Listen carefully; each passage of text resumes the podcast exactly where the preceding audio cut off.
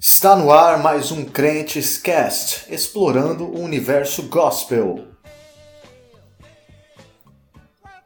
Estamos aí hoje com o pastor Wellington nesse bate-papo com café, com um bolinho aqui e vamos conversar aí sobre alguns assuntos e ver aonde nós chegamos nessa exploração desse universo tão vasto que é o universo gospel. Né? Começou aí há dois mil anos atrás e hoje tomou proporções fenomenais. E a nossa proposta, ou uma das propostas que nós temos, é realmente fazer análise de algumas questões e de algumas informações que se chegaram aí no meio gospel, no meio evangélico, no cristianismo e analisar aquilo que é saudável para a nossa vida cristã, na igreja, como cristãos e aquilo que de alguma forma pode trazer é, algum malefício né, e que não é saudável e pode acabar impactando a maneira como nós entendemos o cristianismo, entendemos a Cristo e vivemos a experiência da fé. E é isso aí. Pastor Wellington, seja bem-vindo. Boa noite, meu querido. Prazer. Acredito que as pessoas que nos ouvirão com certeza vão refletir sobre o que nós vamos falar. Como você mesmo disse, meu nome é Wellington e a nossa proposta aqui é de alguma maneira contribuir para que o pensamento seja aperfeiçoado, as pessoas sejam edificadas e de alguma maneira uh, as pessoas possam disseminar o que nós vamos falar para outras e ajudar. Eu acredito que toda informação online ela precisa ser observada. Gosto muito da filosofia. Nós temos hoje muitos pensadores. Dentre eles nós temos um que eu admiro, que é o Humberto Eco. Ele fala algo como provocação filosófica e não como uma uma fala, uma crítica pela crítica, mas uma fala que é, nos provoca a refletir diante daquilo que nós estamos lendo na internet, é, ouvindo de pensadores e que de alguma maneira é, temos que repensar. Humberto Eco ele diz, né? A internet deu voz a uma legião de imbecis. Parece que no primeiro momento essa fala ela é uma agressão, mas não, ela é uma provocação ao nosso pensamento. Porque veja bem, nós temos hoje muitas informações e que a gente não analisa. A gente lê na internet, ouve de amigos, ouve de pessoas e a gente acaba disseminando essas informações e quando nós vamos observar, essas informações não têm fundamento. E qual é a nossa proposta? A nossa proposta seria é, transmitir uma mensagem segura, uma mensagem que edifique as pessoas, que ajude as pessoas, mas que essa informação, essa mensagem, ela tenha uma relevância, ela tenha fundamento. Não, não pode ser uma informação apenas infundada, tem que ser uma informação valiosa, uma informação preciosa. Interessante essa questão aí das informações que nós recebemos pela internet. Hoje nós vivemos aí num século, né, o século 21, onde nunca é, em toda a história, né, é, nós tivemos tanta informação disponível quanto nós temos hoje. Então hoje é muito a informação ela está muito fácil de ser acessada, de ser adquirida, você através do seu celular, através de um tablet, né, ou através mesmo do seu computador, você consegue mergulhar ali na, na web, na internet e ter acesso a informações que há décadas atrás e há épocas atrás você só conseguiria se você consultasse uma biblioteca. Eu lembro, inclusive, na minha. Não sou tão velho, mas na minha época de de segundo, segundo colegial, eu lembro que muitas das atividades né, que nós tínhamos que fazer, nós só conseguíamos a informação quando nós íamos consultar aquelas enciclopédias que eram é, separadas por 10, 15 volumes e eram poucas pessoas que tinham condições para ter aquelas enciclopédias em casa. Né? Eu lembro até que tinha algumas pessoas que passavam de casa em casa para vender a enciclopédia e era caro pra caramba. E o meu pai, uma vez, ele resolveu comprar uma para nós termos em casa e ele teve que parcelar, parece que em 24 vezes, para poder ter aquele volume de enciclopédia e todo o trabalho que a gente tinha que fazer na escola, vamos lá para a enciclopédia. Quando não, íamos para a biblioteca. E hoje você não vê mais essa necessidade né, de você ir até um determinado local para poder encontrar uma informação específica.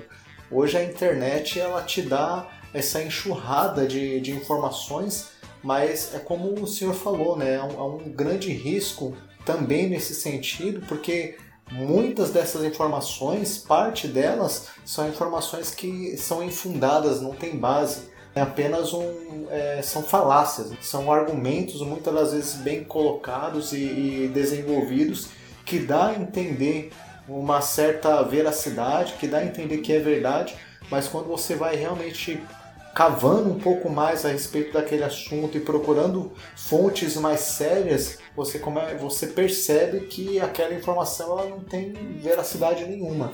Verdade. E o, o que nós observamos hoje? Nós temos hoje muitas informações, as pessoas têm transmitido essas informações, leem essas informações, muitas das vezes não analisam se são verdades ou não e acabam distribuindo, disseminando essas informações e as pessoas passam a crer. E muitas das vezes, quando encontramos um pensador, alguém sério, que estuda e que essas pessoas vão questionar, essas pessoas que tomaram essas, essas informações como verdade, não aceitam ser questionadas. E talvez hoje esse discurso odioso hoje na internet que leva o outro a ser agredido porque ele pensa diferente, talvez uma das razões porque existe esse discurso odioso é porque as pessoas não aceitam serem questionadas dentro do que elas estão passando. Eu me lembro que um amigo meu pegou uma informação da internet e foi dar uma aula. E dando a aula, um aluno perguntou para ele se aquilo que ele estava ensinando tinha fundamento. E Caramba. ele ficou um pouco constrangido, mas tentou dar um jeitinho brasileiro, mas não teve como escapar. As pessoas perceberam que aquela informação ela não era segura e ele estava transmitindo como se fosse verdade. O que aconteceu?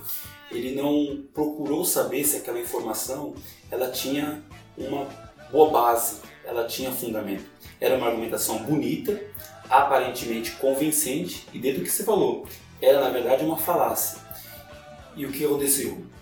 As pessoas daquele ambiente passaram a observar ele, tudo o que ele ensinava agora passou a ser questionado. Então as pessoas têm pedido credibilidade com essas informações da internet.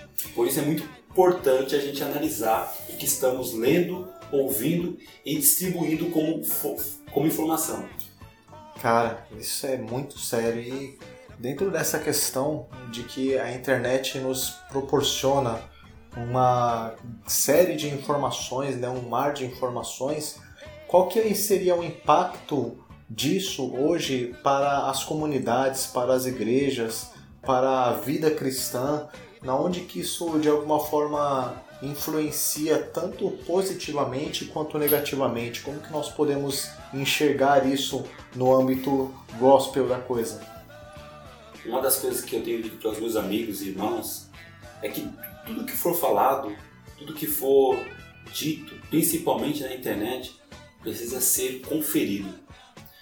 Muitas das vezes nós não temos o cuidado de observar, por exemplo, a literatura bíblica e ver se aquela informação, aquela mensagem, ela tem uma fundamentação bíblica. Na maioria das vezes, nós temos mensagens na internet que não passa pelo crivo da palavra de Deus. E o grande perigo está aí. Transmitimos uma mensagem como a palavra de Deus sem o cuidado de exa examinarmos. E por que o cuidado? Porque esta atenção. Nós estamos dando com vidas, as pessoas precisam serem curadas, as pessoas precisam serem amadas, as pessoas precisam serem edificadas. Então eu acredito que uma das melhores maneiras que nós temos hoje é analisarmos o que está sendo dito na internet. observar se tem uma fundamentação bíblica. Claro, nada impede da gente também observar outras literaturas que são seguras, como teologia sistemática, comentários bíblicos, dicionários e etc. A melhor maneira hoje que nós temos para observar se uma mensagem ela é segura ou não na internet, principalmente se for uma mensagem cristã, é olharmos para as escrituras. E esse é um princípio bíblico. Jesus diz isso. João 5,39. Jesus disse: Examinai a escritura porque vocês cuidam ter nelas a vida eterna. Então isso é muito importante. Interessante.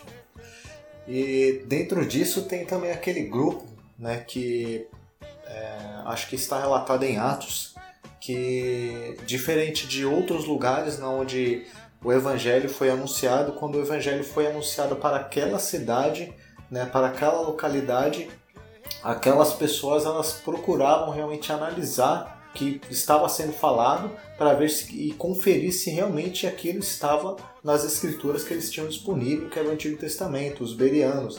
Então, acho que talvez o que esteja faltando para nós hoje, dentro dessa realidade de é, enxurrada de informação que a internet disponibiliza, é realmente essa pegada, né? essa, esse feeling que os berianos tinham de retornar a palavra para conferir se realmente é aquilo, né? e colocar à prova aquilo que está sendo dito, aquilo que está sendo proposto, realmente buscar quais são as fontes de onde estão, está vindo aquela informação, aquele artigo. Eu, eu costumo acessar com certa frequência o Facebook e participo de alguns grupos, né, tanto de debate quanto de comentários. E às vezes eu vejo algumas pessoas que trazem algumas informações que são é, um tanto, pode-se dizer, questionáveis e duvidosas, que colocam em xeque alguns fundamentos do cristianismo e que não tem uma base sólida para o tipo de, de, de proposta e de informação que está sendo trazida entendo que é importante essa perspectiva dos berianos né, de retornar às escrituras.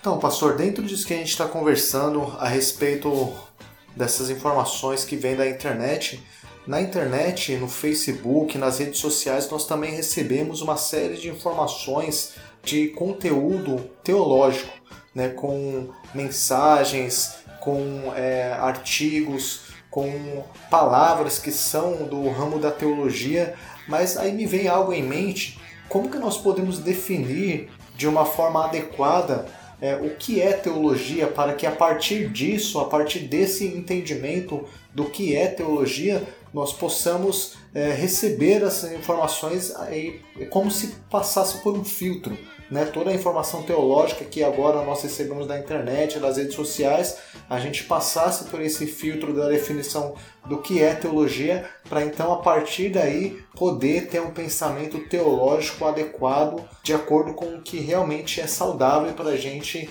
prosseguir na caminhada. Muito bom. Essa sua pergunta, ela foi uma das primeiras que me levou a pensar o que seria necessariamente teologia. Porque veja bem, Acredito que você, também como estudante de teologia, pode perceber que numa sala de teologia nós não aprendemos apenas a Bíblia. Vai além da Bíblia. Teologia, por definição, é o estudo sobre Deus. Mas uma definição que eu entendo como muito curiosa e que nos ajuda a perceber a dimensão da teologia é exatamente esse exemplo. Pense você, a Bíblia no centro e todos os ramos do conhecimento dialogando com a Bíblia. Por exemplo, seria mais ou menos assim: a Bíblia e a psicologia, a Bíblia e a história, a Bíblia e a física, a Bíblia e a ciência. Então a Bíblia, ela dialoga com todos os ramos do conhecimento. Teologia seria exatamente isso. Um, uma observação nas escrituras, na Bíblia e na área de conhecimento específico, seja a filosofia, seja a psicologia. Daí temos aquele, aquele exemplo simples que nos chama bastante atenção. Teologia então seria semelhante a um relógio. o ponteiro está no centro, mas ele dá um giro na, naquele cenário.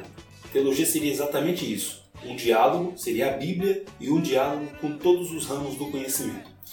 Partindo desta lógica, nós podemos compreender que teologia não se resume apenas à religião. Teologia vai além da religião. E esse é um grande desafio para a gente. Conhecer não somente a Bíblia, mas também ter um diálogo ou abrir um diálogo com todos os ramos de conhecimento.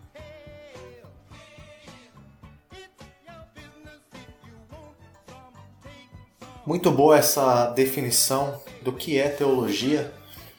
E voltando para o nosso tema principal do início aí do nosso bate-papo, a questão da internet, como que é essa essa atmosfera, essa realidade para você, pastor? Você acessa com frequência a internet, redes sociais? O que, que te chama a atenção nesse ambiente virtual, tanto positiva ou negativamente? Muito boa a sua pergunta, GG. Hoje nós temos no, no mundo da internet, nós temos muitas mensagens que mais ferem do que ajudam. Eu acredito que temos muita coisa boa na internet, porém nós também temos muitas mensagens que ferem as pessoas. Na verdade, nós temos muitas críticas. E o que eu penso? Nossa proposta nesse podcast seria exatamente trazer uma mensagem que não seja apenas uma mensagem que edifica as pessoas, mas uma mensagem que ajude as pessoas, uma mensagem terapêutica. Acredito que a nossa proposta maior com o podcast seria exatamente esta: uma mensagem terapêutica, onde as pessoas sejam curadas. Não sei se você conhece, mas eu conheço hoje muitas pessoas feridas e muitas dessas feridas são feridas, feridas religiosas. Sim. E tanto que você falou aí da nossa na nossa ideia né, de, de trazer uma mensagem que de alguma forma venha contribuir com a cura né, e, e, auxiliar essas pessoas que foram feridas né, em nome de Deus. E esse já é um tema bastante polêmico que nós vamos tratar em podcast futuro. Mas nós temos alguns conhecidos, alguns amigos, como você havia mencionado anteriormente a respeito da teologia, de que a teologia ela se relaciona com outras áreas do conhecimento e tendo isso em vista, nós temos amigos que são de áreas como, por exemplo, psicólogos, né, como é, capelões, que trabalham com aconselhamento familiar e de diversas outras áreas que é, têm de alguma forma relevância na nossa vida, não somente dentro da igreja, mas fora. E a nossa ideia é trazer esses conhecidos para que eles venham contribuir é, com a sua fala, né, com o seu pensamento, com o seu conhecimento, com a sua experiência, né, tanto de vida quanto a sua experiência na, na sua profissão. E de alguma forma, essa, essa informação que vai ser gravada em formato de podcast, ela possa alcançar pessoas que talvez não tenham uma oportunidade de ter um acesso né, é tão fácil a um psicólogo ou a um conselheiro familiar para tratar de assuntos que são muitas das vezes espinhosos e polêmicos para se tratar em casa, na questão é, conjugal, na questão entre família, de pai e filho, na questão de drogas, homossexualismo e tantos outros assuntos que carecem de uma atenção da igreja mas que hoje a gente percebe que a grande maioria das igrejas evangélicas brasileiras elas não têm uma estrutura e não têm aquele preparo para lidar com essas questões e se vê muitas vezes perdida, né? Porque nós entendemos que o evangelho ele é uma mensagem que vem para salvar a nossa alma, mas a palavra de Deus ela traz um, um conceito muito interessante. Eu estava lendo esses dias de que Paulo ele orienta, né, de que o Deus da paz vos santifique em tudo, é, e corpo. Então a proposta do Evangelho é realmente salvar e integralizar a salvação de um homem por completo, abrangendo todas as áreas de sua vida, né, seja questões almáticas, é, questões sentimentais, questões relacionadas ao cuidado do corpo. Então, tudo isso eu acredito que esse é um ambiente que nós podemos trazer à tona essas questões que não, não conseguem encontrar um lugar adequado muitas das vezes na fala da igreja, nos púlpitos, e que nós podemos trazer aqui para falar de uma forma mais aberta e realmente explorar e tratar essas questões e ajudar aqueles que estão ouvindo. Muito bom, Gigi. Eu acredito que é essa a nossa maior proposta com o podcast. Os ouvintes que vamos alcançar, acredito que podemos construir uma amizade. Embora distante, acredito que possamos sim, por meio desse espaço virtual, alcançar essas pessoas. Há muitas pessoas feridas. Acredito que hoje nós estamos vivendo uma cultura onde as pessoas cultivam a crítica, cultivam a discordância, mas precisamos também encorajar um ao outro. E é princípio bíblico. Hoje acredito que a crítica faz muito, mas o encorajamento faz mais. E se trouxermos uma mensagem onde alcance o ferido, acredito que nós vamos estar fazendo um bom trabalho. É isso aí, Pastor Wellington.